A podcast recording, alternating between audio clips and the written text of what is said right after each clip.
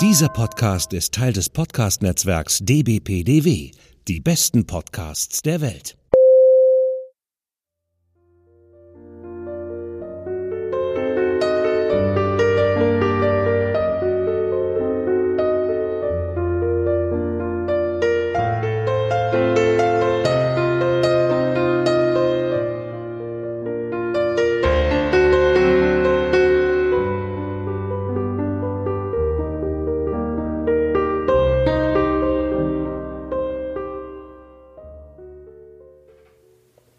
Hätte ich vor lauter Livestream fast vergessen aufzunehmen. Das wäre echt eine Katastrophe gewesen. Das wäre wirklich eine Katastrophe Ja. gewesen. So, wunderbar. Dann, ja, wir hatten ja jetzt eine etwas. Ach, hier, man hört uns. Yay, Tau Tau hat mir gerade bestätigt, dass sie uns hört. Sehr gut, da freue ich mich. Hallo, Tau Okay. Tau. Ganz komisch, Livestream habe ich noch nie gemacht. Beziehungsweise ich war nur mal zu Gast in Podcasts, die gleichzeitig auch live gestreamt haben. Keine Ja. Angst. Der, stell dir vor, alle sind nicht nackt, sondern äh, Mr. Darcy's, dann geht's auf Ich wollte gerade sagen, die Vorstellung, dass alle nackt sind, finde ich ja ehrlich gesagt abschreckend und nicht äh, äh, motivierend. Auf der anderen Seite, ehrlich, auf die ganz, aber ganz ehrlich, jetzt vorstellen, du wärst jetzt auf einer Bühne und überall stehen Mr. Darcy's und so wirklich alles einfach Colin Firth Mr. Darcy's würde mich auch eher ist ein bisschen creepy, aber fände ist- ich schon ist irgendwie sehr lustig. creepy. so, die mich, von alle, die uns kritisch angucken würden, mit so ein bisschen gerümpfter Nase, so, was macht die da? Ja, naja. Also ja. Also wir haben ja jetzt eine kleine Pause gehabt seit unserer letzten Episode und wir haben euch ja nach Fragen äh, gefragt, also euch gebeten, uns Fragen zu schicken, weil wir uns gedacht haben, wir würden jetzt gerne eine kleine Bestandsaufnahme machen, eine kleine Bestandsaufnahmen-Episode, wo wir eben ein bisschen erzählen, wie es bis uns, wie es bisher gewesen ist, wie es äh, wahrscheinlich weitergehen wird und natürlich eure Fragen beantworten. Genau. Ja. Und, Ja. und Ich warte auf die Fragen. Ja, also dann fange ich mal an. Wir haben ein paar schöne Fragen reingekriegt. Dafür nochmal lieben Dank. Raus in den Äther. Also, Frage Nummer eins. Was ist der Grund Nummer eins, um mit Austin anzufangen? Die Frage kam von Eve J Design, äh, beziehungsweise, also auf Twitter, beziehungsweise Eve J. Ja, was ist der Grund Nummer eins, um mit Austin anzufangen? Wenn du jetzt jemand überzeugen müsstest, was würdest du sagen? Oh Gott. Es ist unterhaltsam. Das ist ja schon mal ganz simpel, oder? Ja gut, aber vieles ist unterhaltsam. Das ist doch kein Grund. Also das halbe Internet ist unterhaltsam. Die, die andere der Rest ist abschreckend und furchtbar. Aber ja, unterhaltsam. Es ist also ich überlege gerade. Also ich, ich würde keine Pauschalempfehlung für Jane Austen geben. Also ich glaube, wenn man wirklich keine Berührungspunkte mit Jane Austen und ihrer Welt hat und auch kein Verständnis dafür und so weiter, ich weiß nicht, dann also jemand, ganz klischeehaft, der hauptsächlich draußen ist, Survival-Abenteuer hat und eigentlich bis aufs Outdoor-Magazin nichts anderes liest, wenn wir dann einfach sagen, okay, setz dich mit dem Tee hin und liest hier ähm, pff, Stolz und Vorteil durch, wird dann sagen, ja, okay, es ist vielleicht langweilig. Aber ich meine, wenn man grundsätzlich vielleicht so ein bisschen Jane Austen mag, also dass man, also prinzipiell jeder, der so ein bisschen Gefühl für, also gerne ein bisschen historisch mag, der ein bisschen auch, auch wenn es klischeehaft ist, das Romantische mag, aber vor allem hauptsächlich auch das Gesellschaftliche und so ein bisschen das Ironische, dann ist auf jeden Fall Jane Austen einfach die Nummer eins, um damit anzufangen. Jane Austen ist einfach zeitlos in ihrer Beschreibung und so vieles, was sie früher geschrieben hat, mag sich trotz, dass sich wirklich alles an den Umständen geändert hat, außer dass wir noch alle Menschen sind und mit Menschen interagieren, ja, und auf diesem Planeten leben. Das hat sich, glaube ich, nicht so viel verändert. Es ist halt, das, das kannst du trotzdem alles, was sie so geschrieben hat, kannst du so übernehmen. Und es ist halt so, es ist so ein Blick nach hinten und gleichzeitig ein Blick nach vorne in die Zukunft. Es ist, es ist so viel, was du an Charakter dort siehst, kannst du auch so in die Gegenwart mitnehmen. Also ich habe ich hab mit Emma übrigens angefangen und ich muss sagen, ich bin jetzt Emma momentan zehntes Kapitel und Emma ist eine furchtbare Person ich dachte so, als ich sie zurückgeblickt habe, so auf, auf Emma, wie sie ja immer beschrieben hat, dachte ich so, das könnte halt jedes blöde Tusse, die ich in meinem Leben kennengelernt habe, könnte auch so sein. Hoch, nee, sie von sich komplett überzogen. Also es ist halt irgendwie wirklich diese Zeitlosigkeit, die Jane Austen wirklich verkörpert in so vielen Dingen. Und mir käme jetzt nicht per se ein anderer Autor aus dieser groben historischen Ära in den Sinn, der das so auch, äh, Autoren, die, die das auch so machen konnten. Also wenn du, das ist jetzt ein bisschen später, wenn du zum Beispiel Oscar Wilde nimmst, ich weiß nicht, was haben wir mit David Copperfield heute noch so viel zusammen? Also so Zusammenhang ist halt dann irgendwie schwerer. Also ja, ist, wie gesagt, also ich finde halt die Zeitlosigkeit und, und ihren Humor und wie sie die Charaktere beschrieben hat, das ist immer, wenn man wenn man darauf steht und das mag, ist das immer ein sehr guter Ratschlag, mit Jane Austen anzufangen. Also das heißt, Grund Nummer eins für dich wäre, dass Jane Austen ein Autor ist, deren sozialkritisches Schreiben und mhm. äh, deren Geschichten so allgemein gültig ist, dass du heute auch immer noch Zugang und Spaß dazu hast, damit hast. Absolut, ja. also, um das Ganze mal von der mehr intellektuellen Schiene runterzuholen, Grund Nummer eins, obwohl vielleicht, weiß nicht, ob es Nummer eins ist, aber ein Grund auf jeden Fall. Ach, du bist doch, man kann sich so schön Schock verlieben in die Helden und Heldinnen von Jane Austen. Mm. Ich finde das irgendwie schön. Was weiß ich, mit 15 war ich verliebt in Mr. Darcy und mit, ich weiß nicht, 20 war ich verliebt in Frederick Wentworth und ach ja, es war einfach schön. Mir würde schon was fehlen in meinem Leben, wenn ich nicht meine imaginären naja, fast hätte ich Loverboys gesagt, das klingt so bös, meine imaginären äh, Crushes hätte, ich Schwärme hätte. Also irgendwie ist doch nett, sich so in so einem Buch einfach zu verlieren, ja? So vielleicht. Es gibt, glaube ich, viele Gründe, warum man Jane Austen weiterempfehlen kann. Nicht zuletzt die ganz simplen, dass sie unterhaltsam sind, dass es Figuren sind, die einem sehr schnell ans Herz wachsen und Geschichten, die man auch ins Jetzt und Hier übertragen kann und auch viele Themen sie ist sozialkritisch, sie ist unheimlich zynisch und sarkastisch, was natürlich, finde mm. ich, auch sehr schön ist. Mm. Das geht so ein bisschen Hand in Hand mit dem Sozialkritischen auch. Ja, das sind alles so Dinge, wofür man sie weiterempfehlen kann. Also was, was das finde ich gerade, dass man sich einmal halt diese Charakter gewöhnt, gerade also die Hauptcharaktere kann man sehr gerne haben. Es gibt ja viele Autoren, die das Problem haben, dass sie Charakter erschaffen, die Hauptcharaktere sind und die wichtig für die Geschichte sind und du gibst einfach einen feuchten Dreck für die. Ne, also du hast dann, du, du, die sind dann so schlecht geschrieben, dass du so wirklich keine Connection machen kannst. Und du kannst eigentlich mit den Figuren von Jane Austen kannst du in irgendeiner Form, wenn es halt diese positiven, also die Heldenfiguren sind, kannst du immer irgendeine Art von Connection machen. Und das, das, also du kannst eine Lizzie Bennett verstehen, in dem Falle, warum sie so handelt. Du kannst aber auch einen Darcy verstehen, einen Mr. Darcy verstehen, der, warum er so handelt. Und das macht, also, das macht sie einfach allgemein zu einer sehr guten Autorin, das muss man einfach sagen. Sie ist einfach, sie ist nicht nur Weltliteratur, sie ist nicht nur, wie gesagt, zeitlos, sie ist nicht nur unterhalten, sie ist einfach eine gute, solide Autorin in ihrem Schreibstil.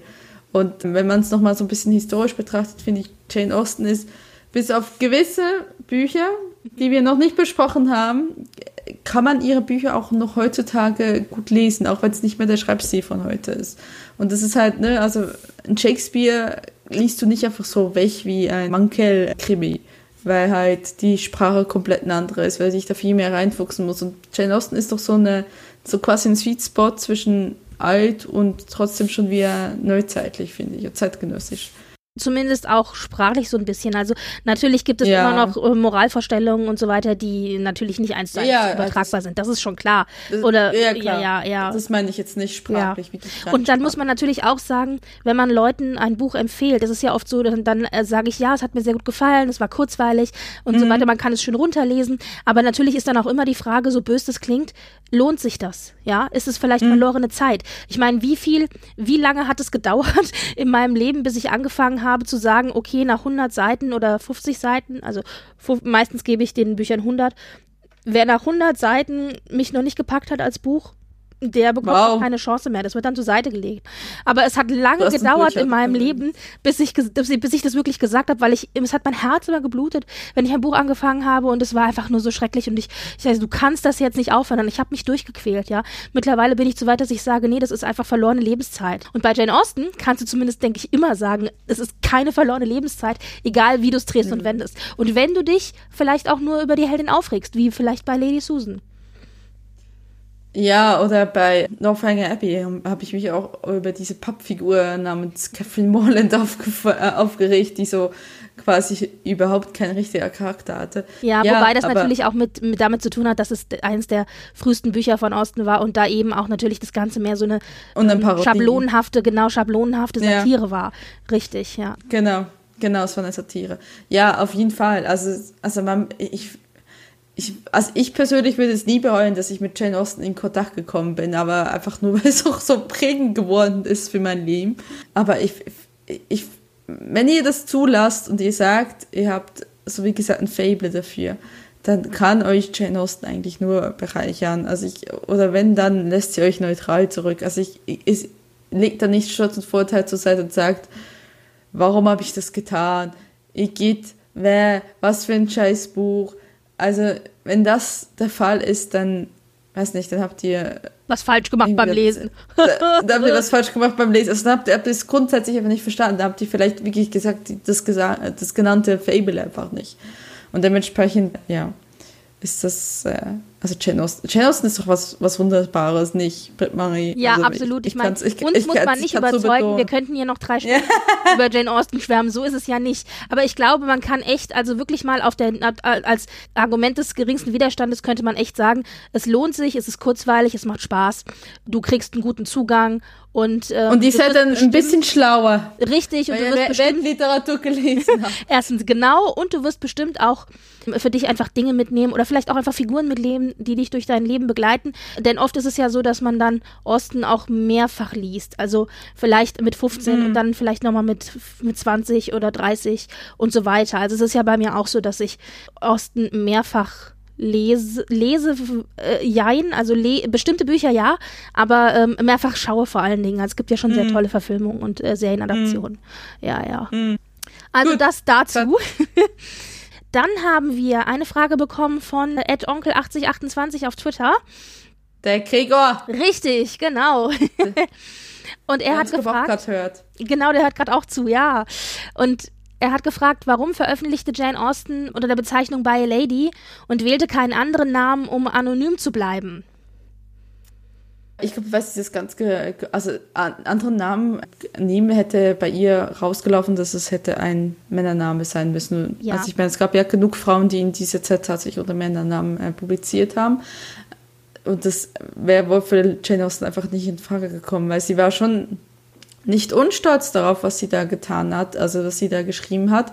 Aber sie hatte diesen, dieses Pseudonym oder diese Bear Lady äh, Zusatz gewählt, soweit ich das verstanden habe, hauptsächlich ihrer Familie zuliebe, die gesagt hat, es war einfach nicht schicklich, dass eine Lady, also eine Dame quasi publiziert hat. Und dementsprechend war es so ein bisschen dieses, also so, so quasi der Kompromiss zwischen, ich muss irgendwie Männername, ich darf nicht meinen eigenen Namen nehmen, aber ich will keinen Männernamen nehmen sondern ich nehme halt sowas. Also man muss das ganz klar sehen. Das ist dann wirklich ihr Promoting, sie ihr Claim geworden bei A Lady. Also bei A Lady ist ja quasi das erste, was rauskam, war Verstand und Gefühl. Und dann haben sie ihr Stolz und Vorteil rausgegeben. Und da wurde es dann schon quasi damit beworben, dass das die Autorin ist, die Bayer Lady, die halt die Verstand und Gefühl geschrieben hat.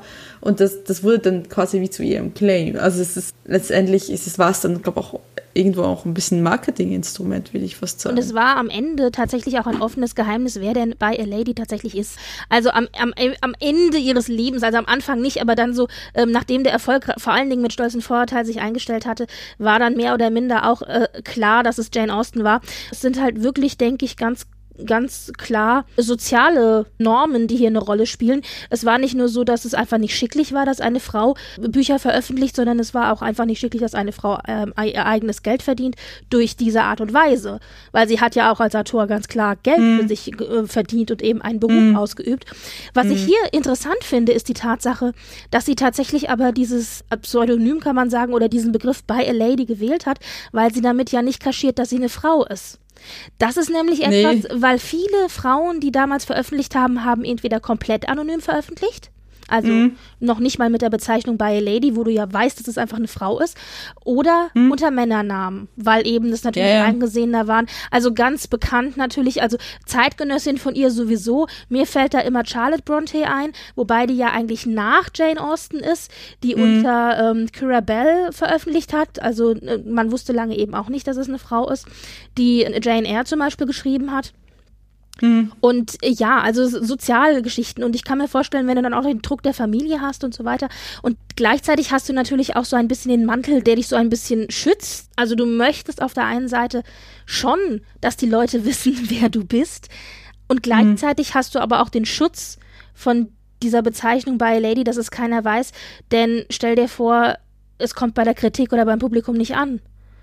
Also es hat viele verschiedene Facetten. Man könnte sich genauso gut auch fragen, warum, vergleichbar, warum ist man heutzutage im Internet mit anderen Namen unterwegs und nicht mit Klarnamen?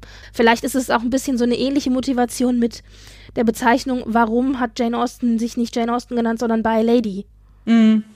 Ähm, ja gut, obwohl Jane Austen glaubt, zu dem Zeitpunkt, dass sie ja veröffentlicht war, war ja klar, dass sie auch nicht mehr heiraten wird. Also ja, wann hat sie es erstmal veröffentlicht? Ja, genau. Also sie, sie hat ja irgendwie keinen wirklichen Schaden gehabt. Also ich habe das mal in ihrer Biografie gelesen, meinte ich, dass das tatsächlich hauptsächlich ihrer Familie zuliebe war, sie auf ihren eigenen Namen halt verzichtet hat. Ich meine, es gab ja auch zu der Zeit diese Anne Radcliffe Romane, die ja öfters mal in ihren Romanen zitiert werden. Die hat ja zum Beispiel unter ihrem richtigen Namen publiziert. Also die hat ja auch nicht unter einem Pseudonym publiziert. Das war schon möglich, aber es war halt schon unschicklich. Also ihr müsst euch das vorstellen, es war unschicklich für diese Schicht von Damen Geld zu verdienen.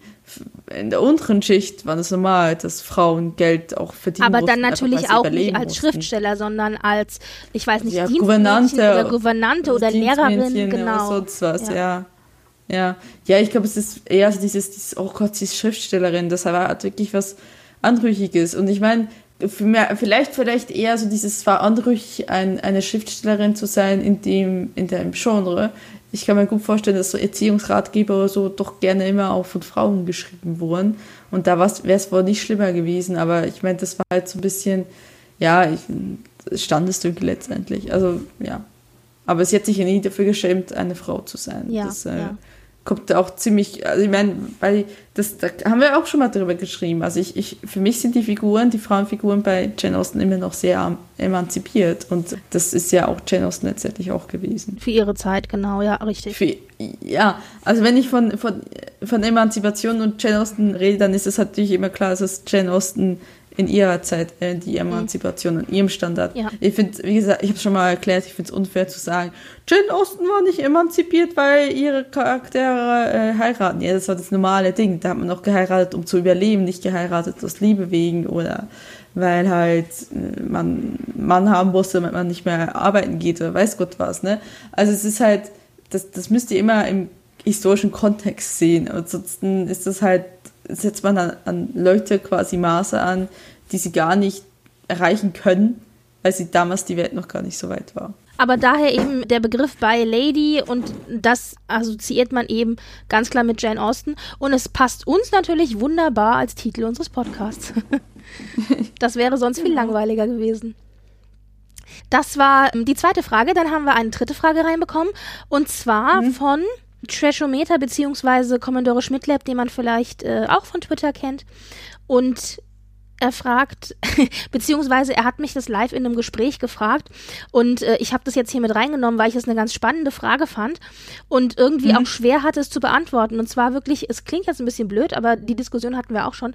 Wie halte ich die Heldinnen und Helden von Jane Austen eigentlich auseinander? Denn insbesondere in den verschiedenen Film- und TV-Adaptionen sehen sie irgendwie alle gleich aus und haben auch irgendwie alle das Gleiche an. Also die haben ja auch immer so die gleiche Mode und so. Und er tut sich da so ein bisschen schwer, die auseinanderzuhalten. Beziehungsweise, wenn man dann halt eine Verfilmung irgendwie mal so spontan auf dem Bildschirm sieht, dann denkt man sich, okay, das könnte jetzt alles sein. Das könnte Stolz und Vorteil sein, das könnte Überredung sein, das könnte Emma sein, ja. Also ein bisschen schwierig. Und ich habe dann irgendwie versucht zu erklären, ja, dass es natürlich nicht alles die gleichen Menschen sind, also dass man denen ja natürlich auch ins Gesicht gucken muss und so ist klar, aber ich kann schon verstehen, wenn man sich da nicht so mit auskennt, dass dann irgendwie alle ähnlich aussehen, ja, also so oft hast du entweder die, die dunklen, äh, broody Typen und dann haben die natürlich auch alle ähnliche Sachen an. Ich kann das schon nachvollziehen. Und ja, schwierig. Und ich meine, wir hatten auch schon eine Diskussion, willkommen bei der BBC, wir haben zwölf Schauspieler. Dann ist es auch so, dass Ja. du dann eben den einen Schauspieler aus der Ja. einen Ja. Austenverfilmung in der anderen Austenverfilmung wieder siehst, aber halt in einer ganz anderen Rolle. Also schwierig. Wie, also ich meine, dass wir sie auseinanderhalten können, klar. Ich meine, wir haben die Verfilmungen und Serien, ich weiß nicht, wie oft schon gesehen, wie viele Stunden unseres Lebens dafür draufgegangen sind. Aber äh, hast du da einen Tipp oder einen Trick? Also ich finde es schwierig. Also ich kann es auch absolut verstehen. Also ich meine, wenn man mir irgendwie fünf Sekunden von einer Jane Austen-Verfilmung zeigen würde, könnte ich auch nicht per se, wenn jetzt nicht ein Name fällt oder ich die Szene wiedererkenne, könnte ich auch nicht per se sagen, okay, das ist das und das. Ähm, grundsätzlich ähm, weiß ich, woher das dann herrührt. Da hat man das Gefühl, ja, Austen ist äh, Chiclet, das ist ja einfach immer das Gleiche in, in andere, was in anderer Farbe, ja, das ist halt so schablonenmäßig. Und das ist ja eigentlich Austen tatsächlich nicht. Also wenn du so ein bisschen, jeder Charakter hat da quasi eine sehr ähm, prägnante Eigenart. Also gehen wir, fangen wir mal an mit ähm, Lady Susan, aber Lady Susan will ich jetzt mal vorne weglassen, weil das nicht so ihr Standardwerk ist. Aber wenn wir jetzt mal mit Catherine Morland gehen. Catherine Morland ist komplett naiv, eine Abziehfigur, weil es halt eine Satire ist. Das merkt man ganz, ganz klar. Also da kann man dann, wenn man so ein bisschen merkt, okay, äh, die Person ist so ein bisschen absolut naiv, kommt nicht mit und so, sehr jung, okay, das ist vermutlich Catherine Morland aus Northanger Abbey. Wenn du weitergehst zu Lizzie Bennet, Lizzie Bennet ist, ist halt wirklich das, der Archetyp bei, bei Jane Austen, wenn man so will. Ähm, das ist die unabhängige, starke Frau, die aber auch sehr stolz ist, ne, die sehr viel Vorurteile hat und ähm, die Person ist auch so, die, die ist sehr ausgeprägt stark.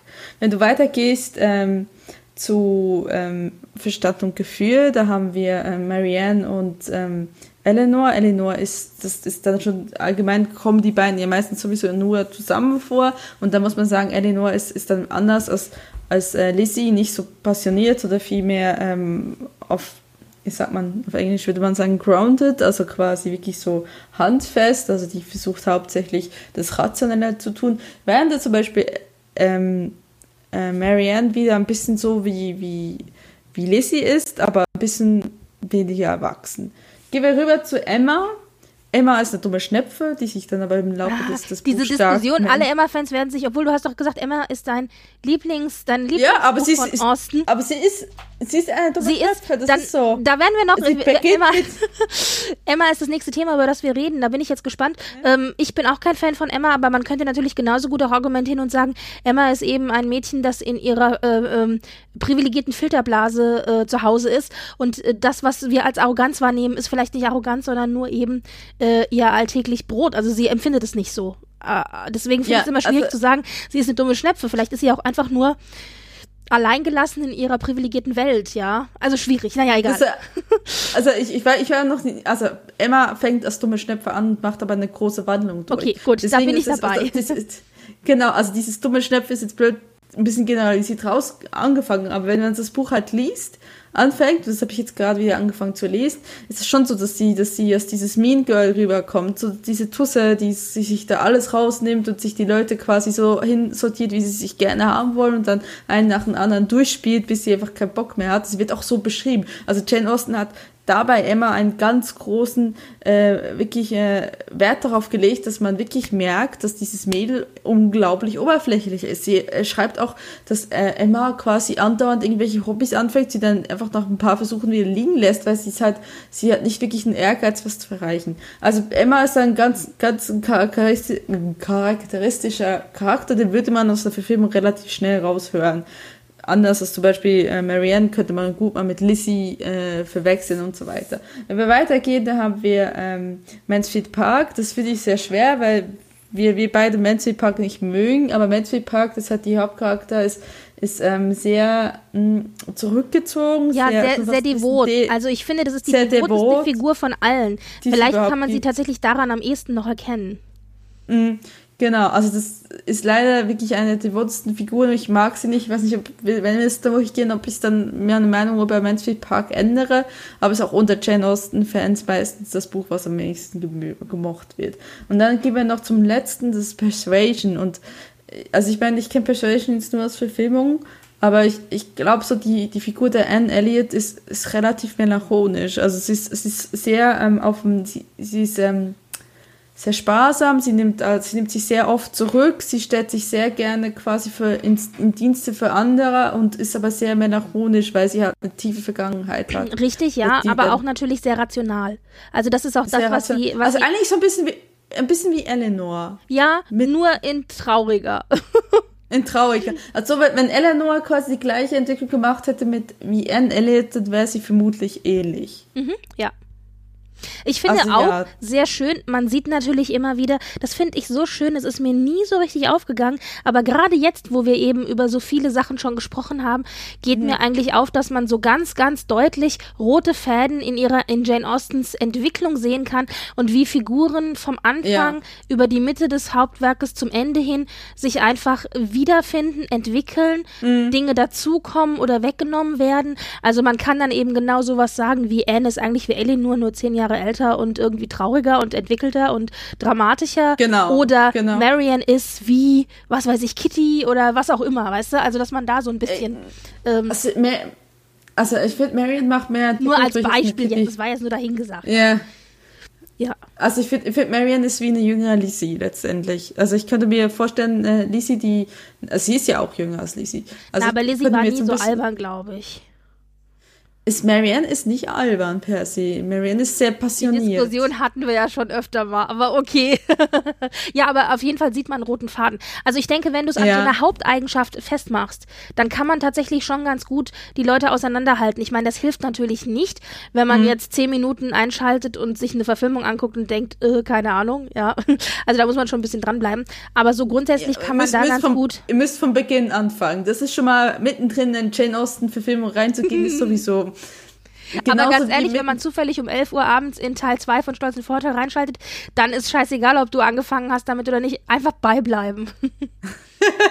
ja, grundsätzlich schon. Aber ich meine, ihr müsst dann halt nicht erwarten, okay, ich verstehe das selber. Es ist, es ist nicht ein Transformer-Film, ja, wo es egal ist, wo ihr quasi einsteigt die Bösen kämpfen gegen die Guten und umgekehrt. Ja, das ist es nicht. Also es ist halt schon ein bisschen komplexer. Lustigerweise finde ich, dass die Frauencharaktere, die, die weiblichen Charaktere mhm. in Jane Austen viel deutlicher klar abzugrenzen sind voneinander als die Männer. Also weil ja, die, Männer, Männer sind, irgendwie immer, also die sind schon sehr gleich. Also entweder hast du so den mhm. grummeligen, äh, ja, äh, dunklen Typen, so à la Mr. Mhm. Darcy, oder mhm. du hast halt so den Happy-Go-Lucky-Typen, der dann auch oft blond ist. Also das ist auch farblich immer oft sehr gut abgesetzt bei Osten, wie so ein Charles Bingley, ja. Also äh, und dann hast du, oder du hast eben so einen Vernünftigen, der dann eben sein Geld irgendwie als in einem normalen, ordentlichen Beruf, äh, äh, also mhm. er, er arbeitet so wie ein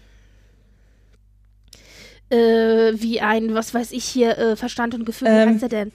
Ähm, Edward, ähm, ja. Edward Ferrars. Richtig zum Beispiel, der natürlich aus einem privilegierten mhm. Hintergrund kommt, aber dann doch irgendwie, also sein täglich Brot hart äh, erarbeitet und so. Also mhm. ja, so Typen. Also äh, schwierig. Aber du hast, die sind auch irgendwie immer gleich und da hilft natürlich nicht, dass die Besetzung der Schauspieler oft auch irgendwie sehr ähnliche Typen sind. ja, also so die dunklen Broody-Typen, die sind halt auch irgendwie, sehen die auch alle gleich aus. Äh, absolut. Also ich, man merkt schon, dass das Jane Austen viel mehr Wert auf die Frauentypen gelegt hat, also auf die Frauencharaktere als, als auf die Männer. Ähm, das, also die Männer sind sich sehr, sehr gleich. Sie bleiben auch manchmal sehr einfach gestrickt. Also Edward Ferris hat nicht viel Hintergründe, der außer er hat sich verliebt die eine und hat dann irgendwann gemerkt, upsie, äh, mag ich gar nicht mehr, aber ich hatte trotzdem zu ihr. Also es ist halt die haben nicht so wirklich eine Tiefe. Also es ist wirklich, also deswegen ist auch um Oder du hast um natürlich die, auch die Bösewichter, die habe ich vergessen. Also Willoughby und Aber selbst äh, die, aber selbst die haben meistens Wickham. nicht diese Tiefe. Also also wenn du mhm. Wickham hat dann nicht wirklich eine Tiefe. Also wenn du natürlich. wenn du einen männlichen Charakter Er hat eine rote sagst, Uniform, das ist viel wichtiger. Ja, ich wollte gerade sagen, aber ist, ähm, Moment, Rosa Uniform bei Star Trek, sind die nicht die, die immer dran als erstes stehen? Ja, aber bei Star, wir sind bei Star, wir sind ja nicht bei Star Trek, aber gut. aber rote Uniform, ja. Das war mal nicht so gut, ne? aber auf jeden Fall, ähm, ähm, ich habe ich hab heute ein Meme gesehen, ich weiß nur, wo ich es nicht gesehen habe, so, ähm, wo, wo da von, von, äh, von Tost, ne, vom Originalserie, und dann so, und this was the moment when Kirk realized the monster was colorblind. Und dann siehst du jemand mit, äh, mit, mit gelben Uniformen am Boden liegen und die alle so, oh, wir müssen ihn retten. Und so, okay, ja, hatte keine rote Uniform. Ja, oh! ja. ja, okay. Nee, aber wenn du eine tiefgehendere äh, Figur hin, äh, äh, nehmen willst, dann nimmst du also männliche Figur. Für Stadt und Gefühl finde ich da, ähm, wie heißt der Typ? Colonel Brandon. Der dann letzte, Danke. Der hat der, wenigstens der hat mal eine Story. Also die meisten haben ja Story, keine Story. Der hat eine Tiefe. Ja, ja genau, der hat eine Tiefe. Weil auch ein, ein, ein Darcy hat nicht wirklich eine Tiefe. Also wir, wir mögen Darcy, aber ich mag eigentlich Darcy auch nur weil er zu Lizzie passt, aber nicht wirklich als Einzelfigur. Also ich würde mir nicht die fünf Bände des jungen Darcy, äh, Fitzgerald Darcy durchlesen. Was? Natürlich! Selbstverständlich! Ich weiß nicht. Jane Austen, äh, äh, Stolz und Vorurteil aus Sicht von Darcy. Da gibt's genug Fanfiction für, bin ich absolut dabei. Ja. aber, also bei Darcy ist ja das, glaube ich, was viele Ab attraktiv finden, ich ja auch. Ja. So dieses Geheimnisvolle. Man weiß irgendwie nicht mhm. so viel über ihn, ja. So dieses mhm. geheimnisvolle, broody, grumpige, so ein bisschen. Ich meine, gut, wenn er grumpy gegenüber dir mhm. ist, ist natürlich nicht so schön, aber es hat natürlich immer so ein bisschen so ein Flair von, ja, exotisch, geheimnisvoll. Also es ist schon nett. Ja, da ist man schon fasziniert mhm. von. Ja. Also ja, also ja, gut, da ist sie vielleicht schon ein bisschen mehr, aber ich meine, es gibt viel genug ähm, Abziehbilder. Gehen wir zum Mansfield Park, da ist die, äh, wie heißt der Typ? Ach Gott, auch mit Namen ist ganz voll. Ähm, Edward Bertram. Genau, Edward Bertram. Also der ist ja wirklich, tut mir leid. Wir haben, ich weiß, wir haben im Mansfield Park noch nicht geredet, aber den finde ich ja auch ganz fürchterlich. Der ist wirklich so ein Klischee seiner selber, oder? Also, ach. Ja, aber das sind alle Figuren schlecht. Also da ist, da gibt es auch nur der absolut Evil und, und, und quasi das absolute Devo Ich weiß nicht, was sie da probiert hat. Also ganz ehrlich. Ähm, naja, wir werden ja noch Roman, länger darüber Roman, unterhalten. Liebe Jane, hm. Den Roman, liebe Jane, äh, hättest du dir sparen können. Ähm, naja, auf jeden Fall ist dann spätestens bei Persuasion, also ähm, der, der Kommentar, der hat schon ein bisschen mehr Tiefe, ne? Also, wie heißt die Figur nochmal? Jesus. Commodore? Was? Nein, ihr, ihr, ihr, der Captain, Wir sind noch bei Mansfield Park. Ja, nee, bei ähm, Persuasion, bei Captain Van Bei Persuasion. Redberg, ja. Ach, entschuldige, ich habe gar nicht gemerkt, dass du zu Persuasion rüber bist. Ich liebe Persuasion so sehr, ja. ich kann die doch auswendig. Ja, Captain Frederick Wentworth, der hat auch eine gewisse Tiefe, wobei also auch der bleibt verhältnismäßig flach. Insofern, ja. als dass er auf das falsche Wert legt. Also du weißt nicht so wahnsinnig viel von ihm. Außer dass er eben extrem verletzt ist und deswegen ausschlägt. Ja. Ja, also generell hätte Jane Austen sich ein bisschen mehr Wert mit den ähm, ja. Männercharakteren geben können, aber ich glaube, die hat sich halt einfach gedacht, hey, Männer sind so gut repräsentiert in aller anderen Genres der Literatur, ich gebe einen Scheiß drauf, ich mache, ich stelle jetzt die Frauen in den Vordergrund. Und da kann man auch wieder sagen, das war halt ein sehr emanzipierter, besser gesagt ein feministischer Akt von ihr. Also dementsprechend sind die Frauenfiguren da tatsächlich viel wichtiger. Ich meine, guckt euch dann ganz extremes Beispiel Lady Susan an. Da sind die Männer einfach alles Dummköpfe. Also es, es, ist so, also die lassen sich auch alle mit sich spielen, mehr oder weniger. Bis auf äh, der eine, der dann am Schluss, ach, ich habe den Namen wieder vergessen, der am Schluss sagt, okay, ich nehme stattdessen die Tochter, ja. Das wird angedeutet. Aber ähm, ist da auch da, ist das, dass es nur quasi nochmal eine Verstärkung ihrer Dinge hat. Deswegen, ja, also ich, ich finde, ganz ehrlich, die Persönlichkeit, wenn man die Romane kennt, so kann man sie irgendwann so ein bisschen unterscheiden. Was ich viel schwieriger finde, sind die Namen. Die Namen sind relativ. der eine, der, der die Tochter genommen hat, der Blonde oder der Dunkelhaarige, ja, ja. Aber ich bin ja, doch auch also, immer so schrecklich mit Namen. Also ich kann das verstehen. Ja, und die sind halt alle so ein bisschen gleich. Also, ja, also und manchmal haben die auch gar keine Vornamen. Genommen. Also dann hast du nur so einen Mr. Ja. Darcy. Ja, super. Fitzwilliam ja. Darcy. Whatever. Oder der Cousin Darcy. Mit Nachnamen, weißt du? Ja, also solche Dinge. Also ich, die hat das doch mit voller Absicht gemacht. Die hat sich gedacht, ah, Die hat ihre Leser getrollt, ja. Die, die hat so, Edgy Badge, das mache ich jetzt absichtlich. Ich kann es, weil ich will. Ja, was Ja. man, was man vielleicht noch hinzufügen muss, und das hat Tau Tau eben gerade ähm, in unserer Diskussion mit angebracht, und das ist natürlich ganz klar, ähm, Jane Austen war natürlich eine Frau und hat deswegen, also nee, das, das hat sie nicht, sondern, sondern deswegen ist es ähm, eben auch klar, dass man vielleicht ähm, eher einen absoluten Einblick in die weibliche Gesellschaft hat und eben weniger wie Männer untereinander miteinander im Privaten auch umgehen. Also man ist ja nie wirklich selber auch dabei. Und deswegen ist vielleicht auch da so ein bisschen, das äh, erklärt sich daraus heraus auch, dass die Frauenfiguren eben so ähm, runder und tiefsinniger sind als jetzt die Männerfiguren. Ähm, Ja, das könnte Ja. auch ein Argument sein, ja. ja. Ja, genau. Naja, also das war jetzt eine sehr lange Antwort ohne Antwort, oder?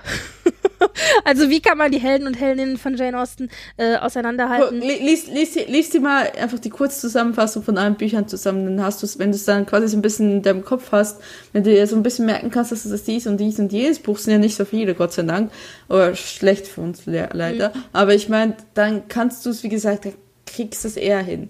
Die Namen kannst du dir zwar erst merken, wenn du sie gelesen hast, so wie ich, weil ich jedes Buch erst... Na, offensichtlich ja nicht, erst- aber so wie ich, aber Ja, außer es liegt da zu weit zurück. Also Lady Susan hatten wir im August gelesen oder im Äh, Juli. Reginald das liegt de schon zu weit zurück. Reginald de Courcy, stimmt, da hat er so einen komischen französischen Ja. Namen. Ich hätte, hätte mir Ja. auch gleich einfallen können. Ich habe nämlich noch eine Kleinigkeit für euch, für uns nachher vorbereitet, wo ich die Namen rausschreiben musste, aber da werden wir mal sehen. Ähm, okay, Okay. Gut. Vierte Frage. Gut. Ja. Ähm, von äh, Ed Spreewalderler beziehungsweise Sascha. Wer würde Ja. gewinnen? Ich liebe das. Ich liebe das, wenn meine Fandoms in meiner Timeline sich kreuzen. In dem Fall kreuze sich, du hast es ja auch schon zur Sprache gebracht, Star Trek und äh, Jane Austen. Die Frage ist, Mhm. wer würde gewinnen? Mr. Darcy oder Mr. Spock? In was? Naja, so ich denke mal in einem Kampf gegeneinander.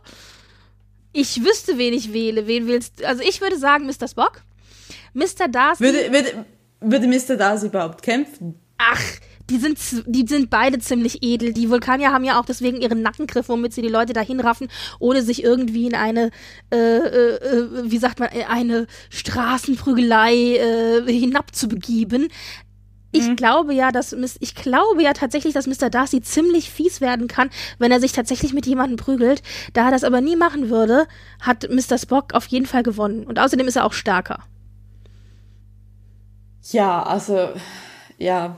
Äh, Ja, also physisch, ja, aber ich, intellektuell würde ich jetzt das jetzt nicht so abkarten, weil ich glaube, Mr. Darcy und ich glaube, Mr. Darcy und Mr. Spock würden sich- sehr gut verstehen. Das kann ich mir sehr gut vorstellen. Ich glaube ich, ich, tatsächlich ich, auch. Ich verstehe auch absolut nicht. Star Trek, das ganze Fandom, es gibt so viele Serien und so weiter und ihr habt noch nie Jane Austen da reingebracht. Warum?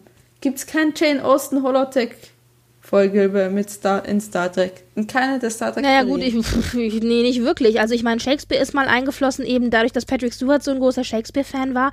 Und 007 ist eingeflossen in DS9. Äh, warum? Also äh, ich glaube, das muss sich so ein bisschen anbieten, ja, auch im Writers Room und so.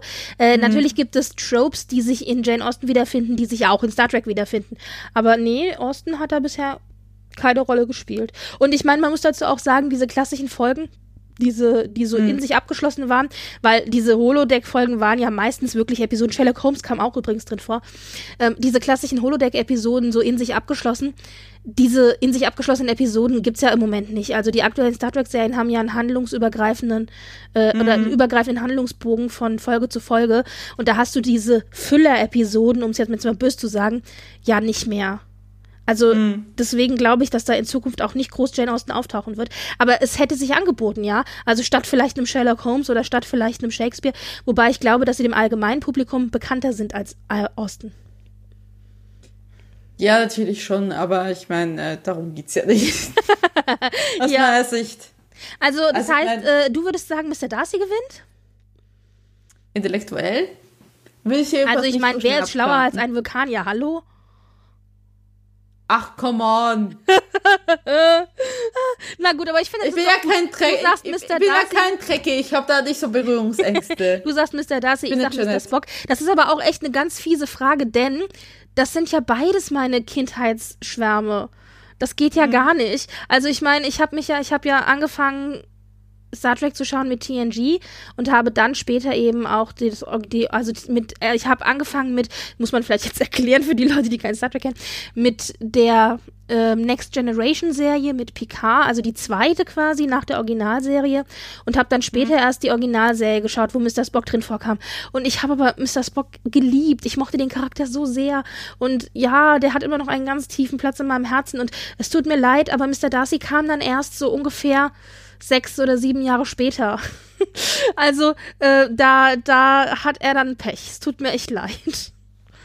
ja. Okay. Also, also ich bin, ich, ich würde es offen lassen. Also ich kann es jetzt nicht sagen, ob der eine oder andere das ähm, entscheidet. Also ich meine, klar, man müsste halt beide quasi in eine Situation ähm, bringen, wo sie beide, also quasi gleich viel wissen können. Also nicht, dass man nimmt den Original da, sie schmeißt ihn ins All und sagt, ja, ähm, jetzt äh, outsmart quasi hier mal äh, den Mr. Spock, das kann er natürlich nicht. Also es müsste schon irgendwie eine Situation sein, wo beide gleich viel wissen und da will ich tatsächlich das offen lassen, weil also ich finde halt schon, also ich fände halt schon nur das Zusammenspiel zwischen diesen zwei Figuren sehr interessant, weil ich, ich glaube, sehr, in sehr vielen ähnlich sind.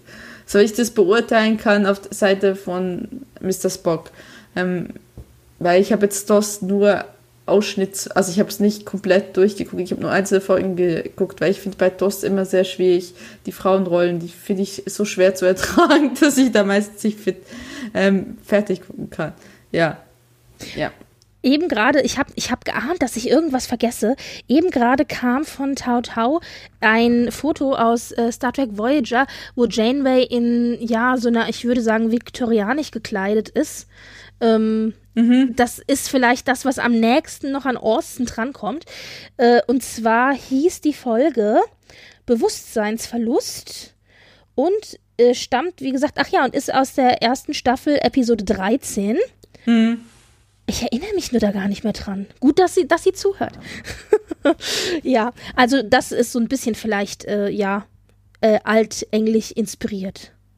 Mhm. Ja, also ich habe dir das Bild geschickt, also kannst ja mal drauf gucken. Ja, ich äh, Auf dem gesehen, Holodeck ja. wird Miss Lucy Davenport als Captain Catherine Janeway in ihrem neuen Hologramm von der Hausdame von Lord Burleigh in Empfang genommen. Okay, ja.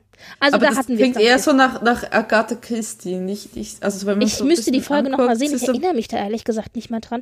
Aber es ist zumindest äh, kleidungstechnisch ist es doch viktorianisch, oder? Das sehe ich doch richtig. Ja, aber in ich so vom, also ist sie rechts auf jeden Fall, sie links. Ja, nein, sie ist links. Also sie hat das ja, also karierte, also braun ja, karierte Kleid an. Ja, das braun karierte es Kleid bringt euch total viel, dass wir jetzt darüber diskutieren, weil ihr das Foto nicht seht. Aber es macht nichts. Das ist natürlich das Schöne. Also rechts, rechts ist, äh, es ist ganz schlimm viktorianisch, links, ich weiß nicht, diese Ärmel, die irritieren mich. Irgendwie diese Plaisie ist irgendwie für mich doch ein bisschen später anzuordnen einzuordnen, äh, wenn ich so die Klamotten angucke und wenn ich mir so das, den Hintergrund angucke, ja, es wirkt eher so ein bisschen wie 20er Jahre, sowas. Ähm, Was für 20er der, Jahre? 1820er. 1920. Nein, hallo? Diese Taille und diese Röcke, das ist ganz ja, klar viktorianisch. Ja, rechts ja, links aber nicht. Also Janeway nicht unbedingt. Sag mal. Doch. Aber die Diskussion müssen wir jetzt nicht führen. Vor allen Dingen, wenn die wir Leute das nicht sehen können. Aber es gab auf jeden Fall diese Episode. Es gab auf jeden Fall diese Episode, die dann doch so ein bisschen in die ja. Richtung geht. Das passt ja dann auch. Übrigens. Ja. übrigens. Ähm, Ach ja, hier. Äh, ich, äh, super, ich liebe das Tau Tau, danke. Ich finde, beim nächsten Mal laden wir dich mit ein. Äh, Mitte 19. Jahrhundert, hat sie gesagt, äh, was Klamotte angeht.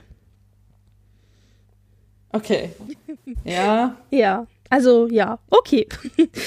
Auf jeden Fall ging, geht, geht das, das geht ein bisschen so in die mhm. Richtung. Das hatte ich äh, krass, dass ich es so verdrängt habe. Ich muss unbedingt Voyager wieder gucken. Es ist schon so lange her, dass ich es gesehen habe. Da sind so viele Dinge drin, die ich irgendwie alle verdrängt und vergessen habe.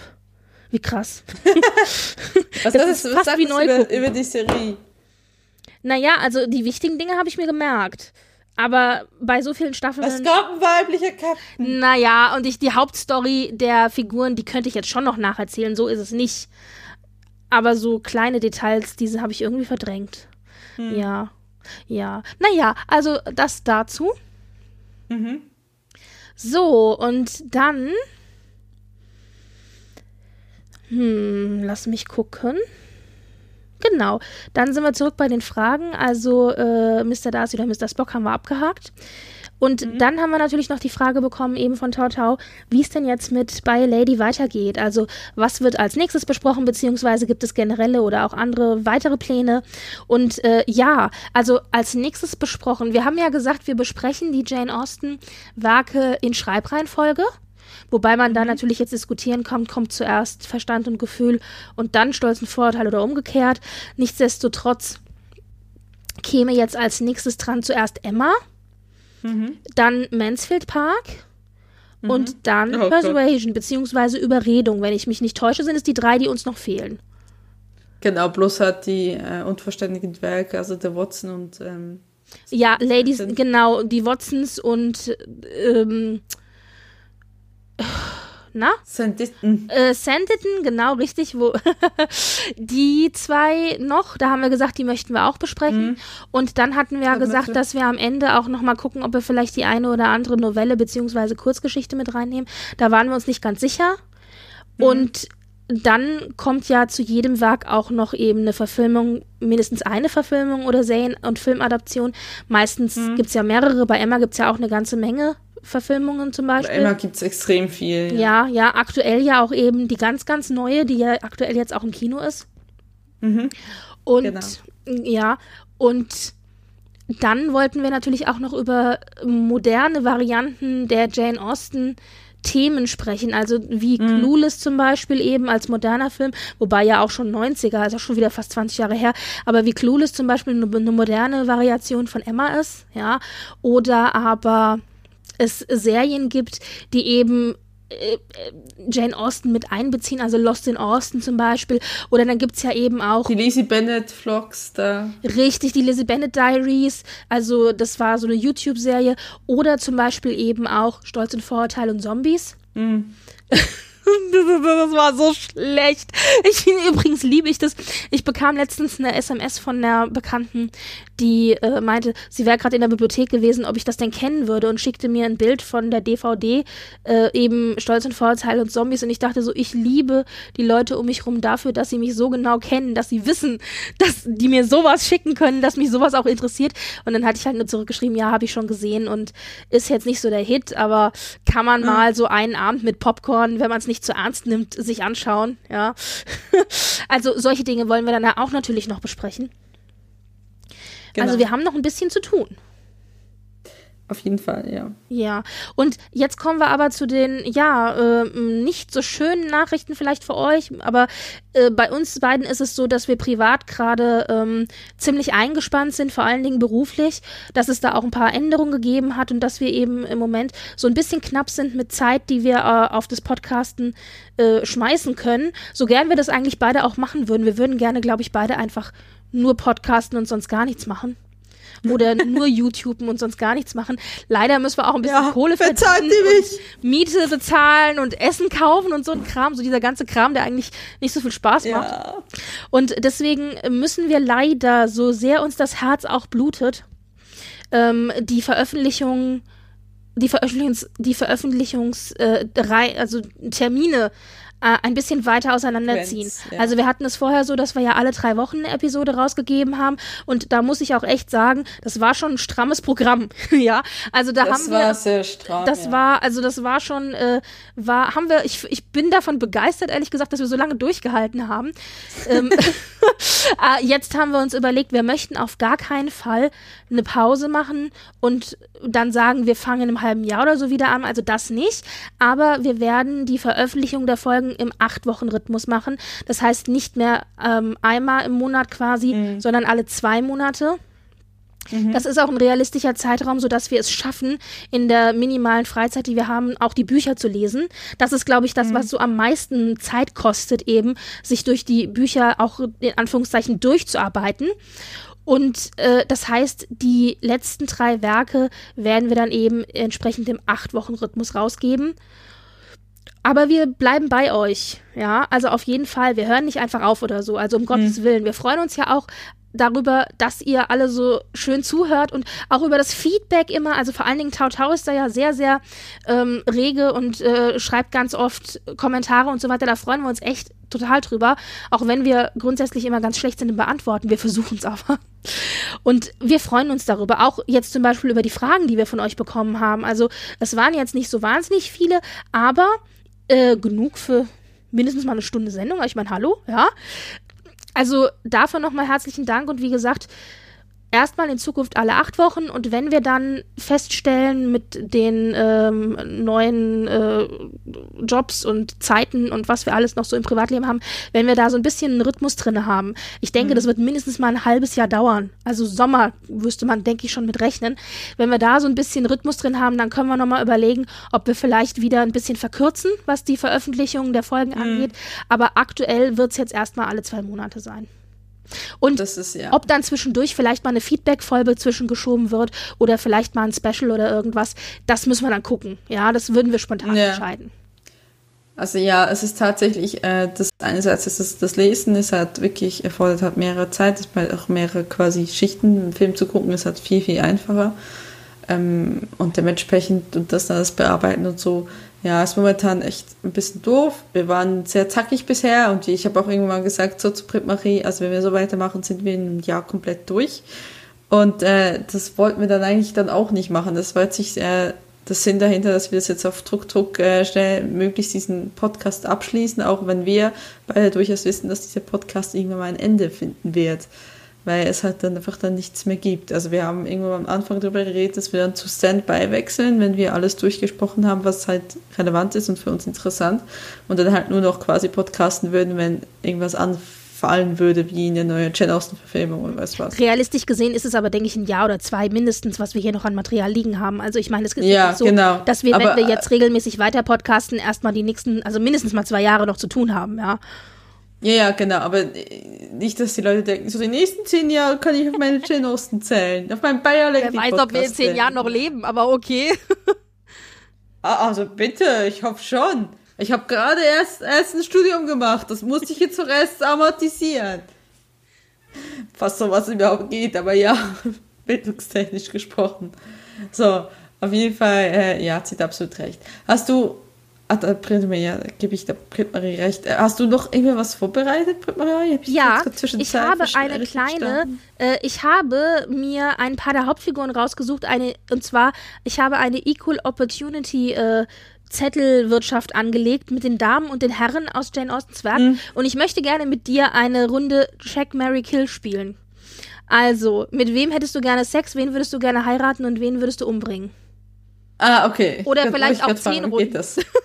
Die Tatsache, dass ich habe so überlegt, hm, über was können wir denn noch so reden, wenn wir jetzt vielleicht keine Fragen mehr haben oder so ein bisschen das Wichtigste eigentlich beantwortet hm. haben. Und da fiel mir das sofort ein. Ich weiß jetzt nicht, was das über mich aussagt. Aber ich dachte mir, das, kann, das kann, Spaß machen. Ähm, ich habe also meine, meine mit den Namen drauf. Und dann würde ich einfach ja. blind drei Leute rausziehen. Mach mal. Ja, dann, dann mache ich mal. Okay, warte. Also. Ich bin gespannt. Also, wir haben die Reihenfolge Shaq, Mary, äh, beziehungsweise äh, Shaq, Mary, Kill, ja. Also, wir haben einmal Frederick Tilney aus Northanger Abbey. Das ist der Bruder, äh, nur zur Erklärung, das ist der Bruder von äh, Henry Tilney, weißt du, das Love Interest. Das ist, das ist, das ist, ja, das ja, ist der, der in der Uniform. Also den hätten wir einmal, Frederick Tilney. Dann haben wir mhm. einmal Eleanor Dashwood aus Verstand und Gefühl. Mhm. Also die haben wir ja vorhin schon über sie geredet, die ältere Schwester von den beiden Dashwood-Geschwistern. Mhm. Und mhm. dann haben wir noch...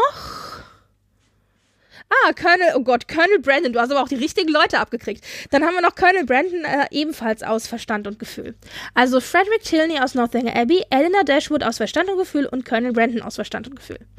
Okay, fangen wir mit, mit dem Kill an. Auf ja. jeden Fall äh, Frederick Tilney, der ist für nichts anderes sonst zu gebrauchen. Doch, Shay ich glaube, ich glaube ja, mit dem kannst du echt guten Sex haben.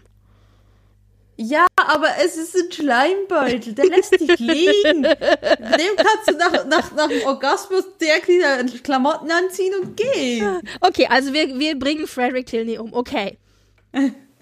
Und dann, also ich, also ich weiß nicht, also ich weiß jetzt nicht, ob ich wirklich Marianne Dashwood heiraten möchte. Dashwood, die ältere Schwester. Äh, ah, oh Gott, Eleanor. das- Nee, die, aber mit der kann man auch keinen Sex haben, oder? Ich glaube, du weißt, Stillwasser sind tief. You never know. Aber ich, ich, ich kann mir irgendwie nicht vorstellen, wie, wie, okay, ähm, Also heiraten. aber mit Colonel Brandon, mit Colonel Brandon kann ich es mir aber auch nicht vorstellen. Ich musste so lachen, weil du ausgerechnet Okay. Colonel Brandon erwischt hast. Den liebst du ja so. Ach. Also überlege ich mir gerade, okay, ich habe einen Schleimbeutel, den ich jetzt gerade getötet habe. Da kann ich jetzt nicht von den Toten erwecken, nur um ihn dann, naja. Also für Okay, immer äh, Blümchensex oder stabile Ehe. Musst dich entscheiden. Äh, Deswegen, ich hätte ja früher das gleich ist mal keine Sex gute. genommen. Das ist keine gute. Oh Gott, oh Gottes Willen. Ähm, okay, ähm,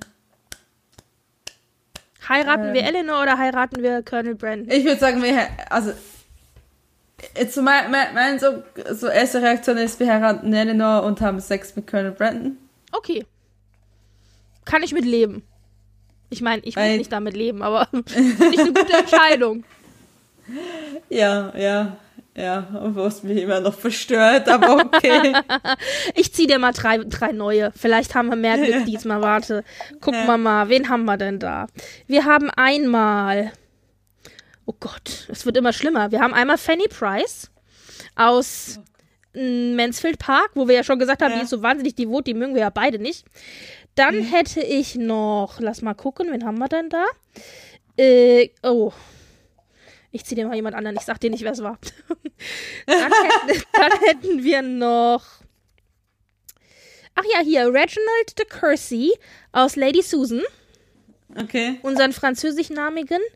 Und Charles Bingley aus Stolz und Vorurteil.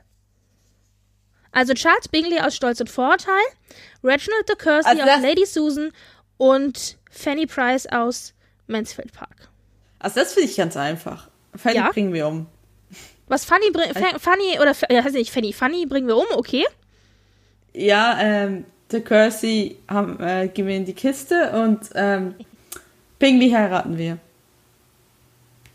Hätte ich jetzt gesagt. Ich könnte mir ja vorstellen, dass der Cursey auch ein ganz guter Ehemann ist. Die Frage ist, wer ist besser, wer hat, mit wem hättest du besseren Sex? Mit Charles oder mit Reginald? Aber ich weiß nicht, ich, stelle ich mir auch eher Blümchensex vor, muss ich mir ganz ehrlich sagen, weil der wirkt immer so unschuldig. Und der Cursey ist jetzt nicht, das ist ein bisschen ein Depp, aber der ist nicht unschuldig, der weiß schon, was er tut. Ich habe so ein bisschen das Problem dabei, dass äh, ich hatte ja von ähm, ähm, von also ich hatte ja das hatte ich ja ge geschrieben gehabt. Ich hatte ja ein Fanpaket quasi mit allen möglichen Jane Austen Fortsetzungen zugeschickt bekommen von äh, einem unserer Zuhörer äh, beziehungsweise Leser, Leserinnen, Zuhörerinnen und ähm, die hatten, die hatte das Bücherregal ausgemistet und da waren die eben dabei. Und ich so, oh mein Gott, ja, ich will sie, schick sie mir. Und das erste, was ich gelesen habe, war halt so eine Art, das ist ja nichts anderes, diese Fortsetzungen sind ja oft nichts anderes als Fanfiction, buchgewandt, ja. Und das erste, was ich gelesen hatte, war halt so eine Szene, in der es äh, sehr explizite Sexszenen gab zwischen äh, Bingley und Jane und ähm, äh, Lizzie und äh, Darcy und auch eine Szene, in der halt Charles Darcy um Rat fragt und äh, also so er hat halt keine Erfahrung und so im Bett und so und dann lässt ihm äh, dann lässt ihm Darcy das Decamerone nee nicht das Decamerone doch wie heißt es denn? Nein wie heißt denn das Buch äh, ah das Decamerone ist das falsche. Wie, wie heißt es denn? Oh Gott. Mir fällt nicht mehr ein wo die ganzen Sexstellungen drin sind Das Oder- Kamasutra? das Kamasutra, Dankeschön. Oh Gott, das Decamerone ist ja das mit Tausend eine Nacht, oder? Oh Gott, shame on me. Also ja, das, er lässt ihm dann das Kamasutra da quasi so auf, dem, auf der Sofaecke liegen, so nach dem Motto, schau hier rein, es wird dir weiterhelfen, ja. Und diese Szene hatte ich jetzt eben die ganze Zeit im Kopf, als du gesagt hast, also Bingley oder Reginald. ja, also es war sehr amüsantes, ähm, ein amüsantes Buch zu lesen, sag ich nur. Okay, okay. Ja. Naja, okay, gut. Wunderbar. Dann ziehe ich mal für mich. Wir hätten einmal. Ach ja, oh, Mr. Darcy. Oh, schön. Ich habe das bessere Ja. Händchen für mich. Und dann Ich haben wir sagen. Mr. George Knightley aus Emma Oh, und Lydia Bennett. Na, dankeschön. also Lydia Bennett aus Stolz und Vorurteil, Mr. Darcy aus Stolz und Vorurteil und Mr. George Knightley aus Emma. Oh Gott. Hm. Also, wir bringen mal Lydia um. Ja, bitte. ja, und jetzt ist halt Shaq Mary Kill. Also das Ding ist, ich würde ja gerne mit Mr. Darcy verheiratet sein, glaube aber, er ist besser im Bett als George Knightley. Also Sex mit Mr. Darcy und Ehe mit Mr. Knightley. Kann ich, kann ich unterstützen, ja. okay. okay, dann lass mich noch ein zweites für mich auch noch ziehen und danach gucken wir mal. Ähm, du hast ja, glaube ich, auch noch eine Kleinigkeit vorbereitet. Also, wir hätten, ach Gott, Charlotte Lucas aus Stolz und Vorurteil. Mhm. Dann hätten wir, ich habe so ein bisschen schlecht gemischt, ich habe hier nur Stolz. Ach ja, Anne Elliot aus Überredung. Mhm. Und Edmund Ferris aus Verstand und Gefühl. Ach, Edward Ferris, also Fannys Bruder. Mhm. Das Love Interest von Eleanor. So, also Charlotte Lucas aus Stolz und Vorteile, Anne Elliot aus Überredung und Edward Ferris aus Verstand und Gefühl. Oh Gott. Das ist nicht einfach. Das ist echt nicht einfach. Vor allen Dingen, ich liebe Enya so sehr. Ich, ich mag ja, mhm. Verstanden Gefühl ist ja mein Liebling. Also, ich, und die sind irgendwie alle nett. Ja, also, wir bringen mal. Ja, die Frage ist, bringe ich Charlotte oder Edward um? Ich glaube nämlich, Charlotte ist besser, dir ein gemütliches Zuhause zu bereiten, wenn du mit ihr verheiratet bist, als Edward. Hm. Aber Sex mit Edward, naja, also das muss ja auch nicht sein. also, sagst es, ich wir heiraten. Mir langweilig vorstellen. also, wir haben Sex mit Anne, heiraten Charlotte und killen Edward. Okay. ich stelle stell mir Sex mit Anne ein bisschen komisch vor, aber okay. Also, also aber ich glaube aber, die ist von allen dreien noch am spannendsten. Ja, tatsächlich. Aber wer in, keinem, in keiner, wenn ich mehr Wahl hätte, irgendwie meine erste Wahl, also das ist dann eher so, aus, den, aus der Not macht man die Tugend, irgendwie sowas, ja. Ja, naja. Aber gut, das war doch schon mal ganz nett. So, ähm, hast hm. du noch was vorbereitet? Ja, ich hatte ja dir schon mal geschickt wegen Autocorrect. Ähm, also Autocorrect. Ähm, es gibt ja diesen YouTube-Kanal Wired, was kennt ihr den eventuell? Ähm, da machen Promis, also Schauspieler und andere berühmte Leute, machen gerne mal so dieses Autocorrect. Also sie geben dann ihren Namen ein und dann meistens irgendwie ein äh, Verb oder so, ne? Bla bla bla. Und dann, was Google halt dann vorschlägt, dann beantworten sie die Fragen. Und ich habe dann halt einfach mal ausprobiert mit Ist Jane Austen? Und dann hat mir Autokorrektur, also Google vorgeschlagen, ist Jane Austen alive? Nein, sie ist tot. Ist Jane Austen viktorianisch? Nein! Auch wenn das viele Filmemacher denken scheinbar. Das ist ganz furchtbar, ne? Ja, also ich sage nur die 40er Jahre Verfilmung von Stolz und Vorurteil. Also ich ja, meine, äh, Stolz und Vorurteil ist nicht Jane Austen, aber das, äh, weißt du, das, also dass man denkt, es ist die gleiche Zeit wie ihre Bücher so. Genau, aber auch, auch zum Beispiel, ähm, haben, hast du nicht gesagt, dass auch bei der 95er-Verfilmung damals von Stolz und Vorteil noch ein bisschen viktorianisch reingekommen ist? Ein, ein Hauch, ja, es stimmt, ja. Also, es war ich glaube, viele wissen auch gar nicht, was viktorianisch ist. Also rein klamottentechnisch tue ich mich da ja auch schwer, wie man vorhin gesehen hat an dem Bild von, Jan äh, von Janeway. Ja. Mhm. Also, ja. Nein. Also ist Jane Austen married? Definitiv nicht. Lange Geschichte, aber kurze Antwort, nein. nein, nein, auch, also sie war auch nie kurz davor. Also sie war mal äh, verlobt für einen Abend lang und dann nicht mehr. So, ist Jane Austens Emma a Comedy? Und ich weiß nicht, ob das jetzt auf äh, den neuen Film aufspielt. Wahrscheinlich. Ich denke, das wird ja das, was am meisten gegoogelt wird, wird dann angezeigt. Genau. Also ich kenne den neuen Film noch nicht, wenn ich noch angucken gehen, aber ähm, ja, also es ist schon in, in einem gewissen Sinne ist es eine Komödie. Also es, es ist hat auf jeden Fall komödiantische Züge. Äh, genau, es ist mehr eine Komödie als zum Beispiel Überredung. Ähm, als zum Beispiel was? Als Überredung. Ach, Überredung, ja. Ach, nee, Überredung ist keine Komödie. Das ist, das ist tatsächlich Drama. Drama. Ja, aber genau. Hardcore-Drama. Mhm. Und so gesehen, ja, also Emma kann man als Komödie ansehen. Ja, also zumindest Komödie, also ganz schwer komödiantische Teile. Und wenn ich mir den Trailer jetzt vom neuen Film angeguckt habe, haben sie dort auch ganz viel Wert drauf gelegt. Ja. So, dann die letzte Frage war, ist Jane Austen hard to read? Sehr schön. Das, oh, das, ja, da haben wir schon drüber gesprochen. Gesprochen heute und nein. So, dann habe ich doch ähm, es mit Why probiert. Why Jane Austen is famous. Ist auch sehr schön, dass wir hier grammatikalisch, das höre selbst ich, im Englischen nicht wirklich richtig sind, aber egal. ja, das ist halt, was Google mir vorstellt. Ich ja, ja. Why Jane Austen, ne? Also, why Jane Austen is famous? Also, warum ist Jane Austen berühmt? Naja, das haben wir heute auch schon gesprochen, weil sie halt so geniale Bücher geschrieben hat, die so zeitlos sind und allgemein halt dieses ganze Trope halt auch nie aussterben wird. Also, dem Moment, wo wir keine Liebesgeschichten mehr verfilmen oder schreiben ist das oder Leben langweilig. Es ist, äh, haben wir eine dystopische Welt ähm, erlangt quasi, dann ist es ja dystopisch, genau. Dann ist äh, vieles im, mhm. im Argen. Also, why also, Jane Austen is famous?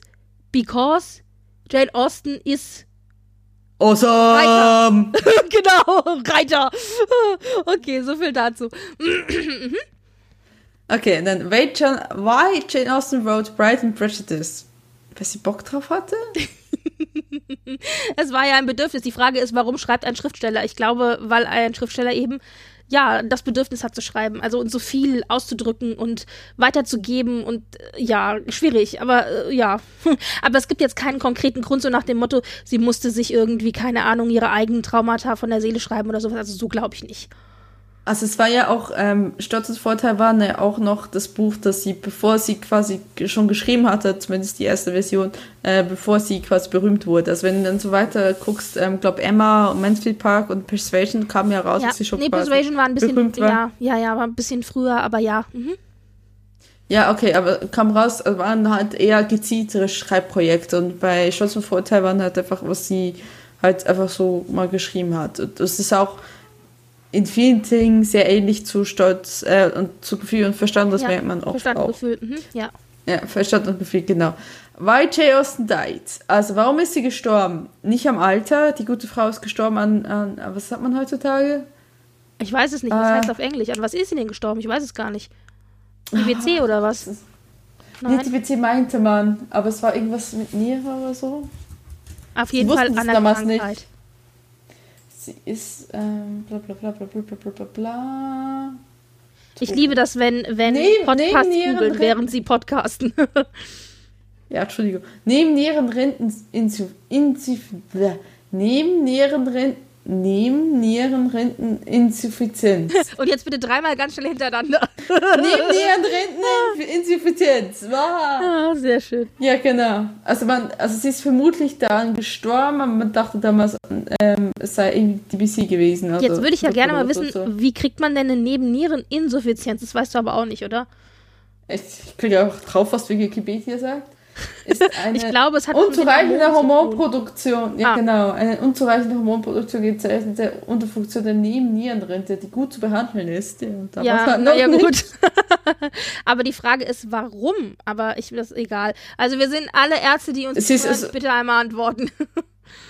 ähm, also was halt ähm, quasi klinische Erscheinungen, früher Frühere Beschwerde ist anfangs vorwiegend stressabhängige Schwäche und Kraftlosigkeit, dann Hyperpigmentierung, dann ähm, eine bereits also neben der Schwäche Muskelmüdigkeit beschriebene Braunfärbung Licht ausgesetzte Partien. So, genau. Also sie ist halt immer blasser geworden und so weiter. Deswegen haben sie halt, sie hat die Symptome hier, ist, ist auch Anorexie, Anorexie, niedriger Blutdruck, Bauchschmerzen, Durchfall, Verstopfung, Ohnmacht, Schwindel. Deswegen haben sie wohl gesagt, es ist DBC. Also es ist ähm, Tuberkulose. Ja, ja. Also es ja auch eine Verdauung, Verdauungssache ist. Ja. Äh, weil es halt nicht behandelt wurde, ne? Deswegen ja, ja, ist sie dann ziemlich früh, die ist ja auch. Wie alt ist sie geworden? 39? 40, 5, 6, 7, 42, glaube ich, gell?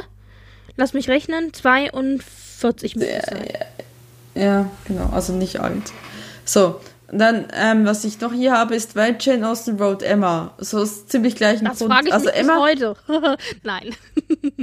also Emma hat sie, was ich darüber weiß, ist, dass sie Emma quasi geschrieben hat mit der festen Absicht, dass sie wusste, dass niemand diese, diese Figuren äh, mögen wird, weil sie hat wirklich, halt wirklich, das ist ein ähm, Anti-Hero. Ne? Es ist quasi keine Heldin, weil sie halt wirklich aus blöde Schnepfer anfängt. Und ich glaube, sie wollte irgendwie mal was anderes schreiben. So, dann habe ich noch ähm, geguckt, How? how, how Jane Austen died. Das haben wir Haben gerade wir geklärt, genau. gesagt. Und dann, was ich nicht so ganz, how Jane Austen ruined my life. Also warum hat mein Jane Austen mein, mein Leben ruiniert? Es klingt ein bisschen wie ein, wie ein äh, Serientitel, aber ich glaube, es gibt keine Serie, die Ja. heißt.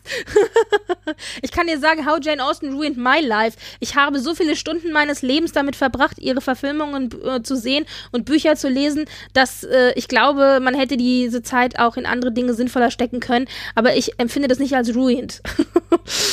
Also ich muss, muss mal sagen, das finde ich ja nicht mal, der Aspekt finde ich ja nicht mal das Schlimmste. Was- Das Schlimmste finde ich eher, was, wo sie mich ruiniert hat, ist in der romantischen ähm, Die Erwartungshaltung an Vorstellung- Männer oder was? Ja, genau. Also, also viele sagen, geben ja Disney die Schuld. Bei mir ist es nicht Disney. Also ich finde, glaube Disney hat mich da nicht so sehr geprägt. Aber wenn ich Jane Austen angucke und gerade ich bin, glaube durch Jane Austen noch viel mehr romantischer geworden. Ich merke das wirklich auch in meiner Beziehung, wie das dann so wirklich nebeneinander rausdriftet, wo ich sage, du kannst jetzt sowas Nettes sagen und, und mein Lebenspartner so, nee.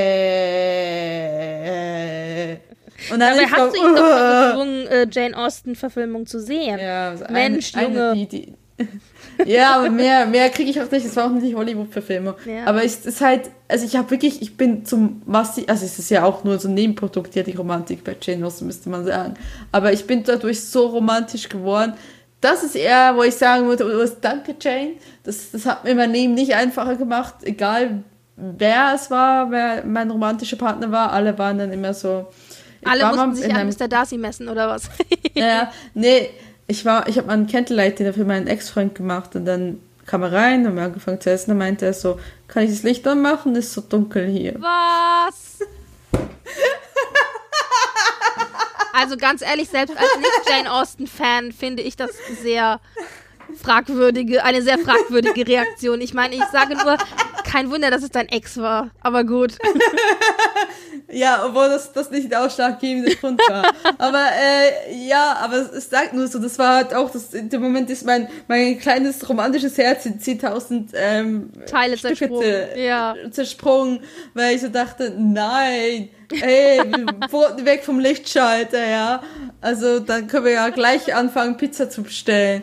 Ja, aber das ist, äh, so weit geht's halt. Ich bin halt schon, also ich bin, ich bin, schon- also ich, ich würde mal sagen, ich bin schon ziemlich eine Hardcore-Romantikerin und ich finde es manchmal echt nicht, also ich finde es nicht nützlich, weil ich kenne wenige, die das teilen. Eigentlich gar niemand, wenn ich mir das genau überlege. Ja, Aber also äh, dann wenden wir uns einfach vertrauensvoll unseren fiktionalen Schwärmen wieder zu. Ja. Gut ist. Genau, sie wusste, sie wusste, was ich brauchte, ja, genau. Ähm, dann war noch ähm, How did Jane Austen die, das haben wir gerade besprochen. How, also wir haben auch besprochen, wie alt sie war, als ähm, Sie gestorben, Gestorben ist. ist. Genau, war auch eine Frage. und how, und how ist Jane Austen tot?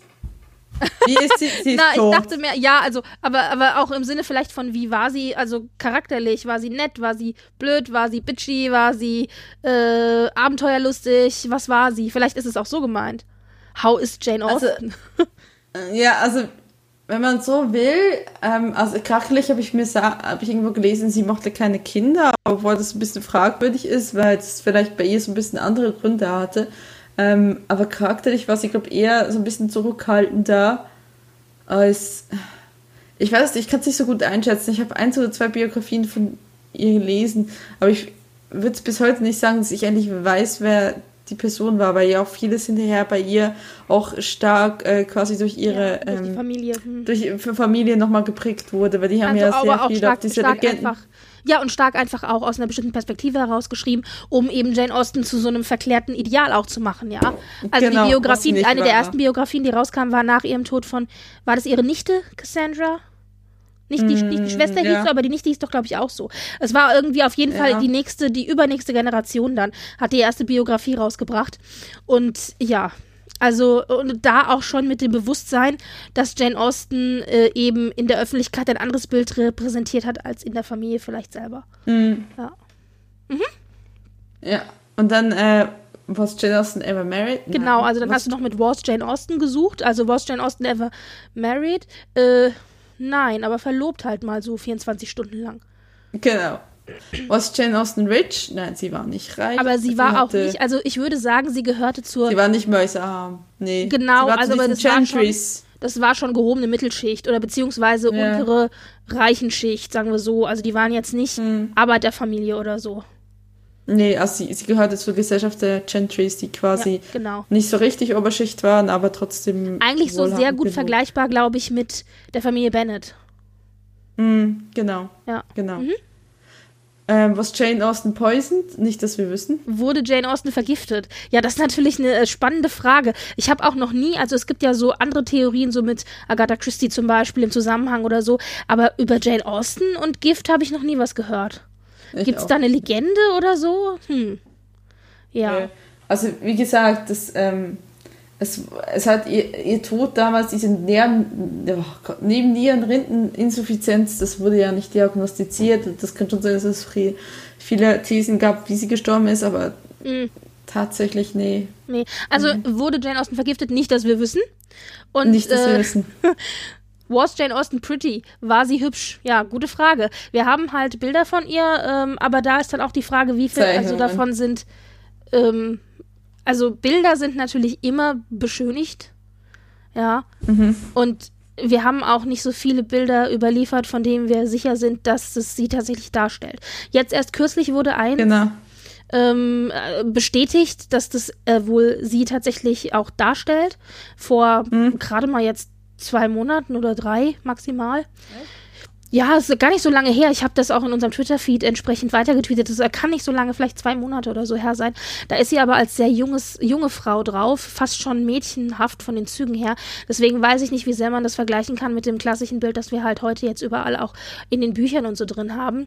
Aber ich finde zum Beispiel, dass dieses eine Bild, das jetzt gefunden äh, wurde vor kurzem erst, weil sie dann noch so jung auf dem Bild ist, ich finde, da sieht sie sich gar nicht ähnlich mit dem Bild, das wir sonst immer von ihr sehen. Also es wird die Frage, was davon ist jetzt echt und was nicht, ja. Oder ja, schwierig. Also ich glaube, sie war nicht hässlich, aber zwischen, ich würde, sie schwankt vielleicht zwischen, ja, ganz ansehnlich, wie sie immer so schön ihren Protagonisten in den Mund legt und normal. Oder? Ja, Ich glaube, wenn also, sie hässlich so- gewesen wäre, hätten wir das, wüssten wir das eher. Also von au- ausgehend von den konventionellen Schönheitsidealen der Zeit. Mhm. Auf jeden Fall. Also, ähm, mir ist es äh, ent- entgangen. Wo? Was ist dir entgangen? Das mit dem Bild jetzt aktuell, das? Ja, Ähm, ja, ich such's mal raus und äh, wir verlinken es dann, wenn wir die äh, Folge heute nochmal online stellen. Dann könnt ihr euch das mal angucken. Ja. Genau, das waren so die, die autokorrekt äh, Ergänzungsfragen über Google. genau. Ja, wunderbar. Sehr schön. Dann ähm, sind wir eigentlich schon fast hier am Ende. Ja, dann sind wir so gut wie durch, genau. Also dann nochmal Eineinhalb ein, Stunden. Ja, das, so dafür, dass wir nichts zu sagen hatten, finde ich, haben wir eine Menge gesagt.